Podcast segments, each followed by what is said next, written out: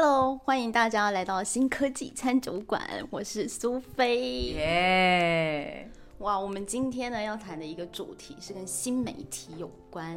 那我本人对新媒体是没有这么在行啦，所以，所以我们今天不止就是邀请邀请到新媒体的达人 Tracy 本身以外呢，我们还有邀请到一个 IMLab 的学生，耶，他会跟我们分享一些在新媒体上面。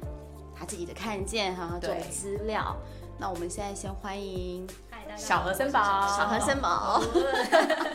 嗨，大家好，我是小何森堡。呃，我们先谈谈什么叫做媒体好了。媒体就是一个传达资讯的载具嘛，就是我比如说我今天有什么样想要讲的，我就会透过媒体来去沟通。嗯、那这件事情呢，在我们妈妈的妈妈那个年代啊，小何森堡的妈妈的妈妈啦，叫做报纸。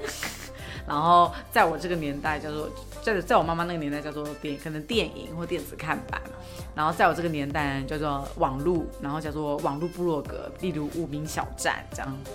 听过，我小时候还用无小无名小字做一个部落格网站。那时候小小时候上那种儿童巨匠电脑的那种班级，就是需要自己做一个个人的无名小站。啊，无名小站是你小时候？我觉得人生很痛苦。什么七岁？气死我了！好了，好，OK，谢谢大家。好，到了小何森堡的年代呢，叫做社群，就是透过 IG、脸书、YouTube 这些。那未来呢？可能未来发展就小何森堡的小孩之类的，他可能就会是更新一代的媒体载具，例如可能就是用你的手机荧幕，或者是用你的手表荧幕，脑波，对，脑波之类的，对，都有可能这样子。所以我们就请，嗯，因为小何森堡他其实有有真的真的去查，就在新媒体这一块，所有的人怎么样透过，就因为媒体其实因为科技其实带动了媒体的转换嘛。那科技的进步怎么样让台湾人或者让所有人人手都有一只手机，以及怎么样带动了这个媒体的简进？我们就请小何森堡来跟我们分享。好，那我们来看就是全球跟已开发国家的网络还有它的行动手机的比例，这是一个叫做那个呃国际电信联盟的一个资料。今年二零二零年为止，也是今年啊，全球使用手机的用户啊高达一百呃一一一百零五 percent。那一百零五 percent 到底是一个什么样的概念呢？就是每个人里面啊，都有一点零五台手机，就是可以说是人手一机的概念了。那我们来看看，嗯，已开发国家使用手机的比例高达一百三十三点四 percent，那这代表什么概念？就是每一个人里面啊，都有一点三只手机，一点三只，more than one。对，就是直接超超可能有，你可能一个人就有两台或三台的一个手机这样。嗯，那我们说新媒体的传递管，呃，我们说新媒体的传递管道可能是 Facebook 或者是 Instagram 嘛。嗯、那其实人人在都有这些管道的时代里面，每个人都可以成为新媒体，也就是所谓的自媒体。那人人都能成为自媒体的话，传递资讯、散布讯息，或是原本呃，或许是原本的功能，但是它其实真正的目的就是在比谁的流量大。谁的谁获得最多的霸话语权，就像一个竞技场一样。那嗯，我们这边讲一个十四梗，就是话语霸权。有兴趣的朋友可以去看一下 YouTube 的反正我很闲，那这真的超 太好笑了，就是那种笑到心坎里的那种，很好笑。而像相较于过去传统媒体可能是大财团的掌握，那是现在已经其实已经演变成，就是尽管你的资本如果没有那么雄厚，你也可以在办，你可以你也可以在传递资讯的角色独当一面。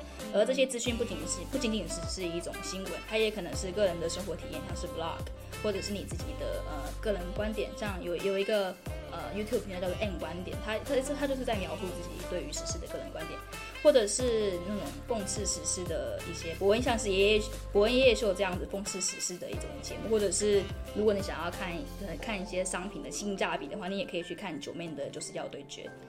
嗯，哦，怎么样？你瞬间发现你很不懂这些网红吗？局外人呢？哇，太夸张了 吧！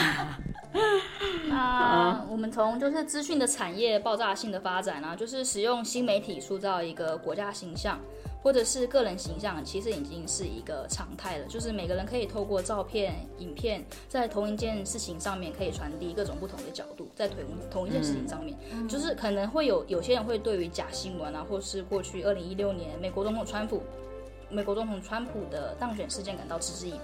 但其实最早啊，就是利用新媒体塑造个人形象当选的总统，竟然是两千零八年的奥巴马。从二从奥奥巴马二零一八年两千零八年开始啊，就已经会利用新媒体做一个个人的形象塑造了。那像最近有一个最近的一个例子啊，像是呃今年二零二零年的美国总统大选，当选人是拜登。那我们的呃我们的总统小英总统用 Twitter 去恭候别人的当选。呃，如果撇开政治不谈啊，我们可以去看一下，就是。大家还记不记得，就是两千零一十六年停播的《完全娱乐》，它好像就是从一九九七年开播。嗯，在在我小时候，其实偶尔还是会去看纳豆啊，或者当一些主持人去搞笑，去看他如何在这个节目上去搞笑，或者是一些娱乐新闻。嗯，但是我昨天发现，就是嗯，虽然它已经停播了，但是。它反而转嫁到 YouTube 上，而且它的订阅人数啊，竟然还高达了两百五十一万，是百万订阅，哦、我的妈呀，傻眼！台湾人口也才两千多万人，就十分之一嘞。对啊，嗯，那我就觉得说，其实。就是就完全娱乐这个 case 来看的话，你就会发现，就是每一个想要传达自己资讯的人，他会疯狂的用各种方式去转型，让自己在各个不同的新的载具跟全新的载具去传达他自己。所以载具它不是问题，科技这么进步，你一定可以有适应你的载具。可是关键就是我们的 content 到底是什么？是什么让人可以无论你在哪个载具，你都可以有百万的订阅，就像完全娱乐一样。所以我觉得其实真正的还是要回归到内容。还是要回归到我们怎么去去表达我们想要表达的东西。那这也是 imlab 一直在做的事情，就是我们一直用我们用新闻的方式也好啊，我们用 podcast 的方式也好啊，我们其实都在传递，就是说就是校园内的大小事，还有新科技、新媒体、新创业相关的事情。所以就是期待大家能够在这段过程里面，如果你对我们的社团非常的有兴趣呢，赶快来加入我们。好，那我们今天的新科技餐酒馆就到这边，拜拜拜拜拜拜拜拜。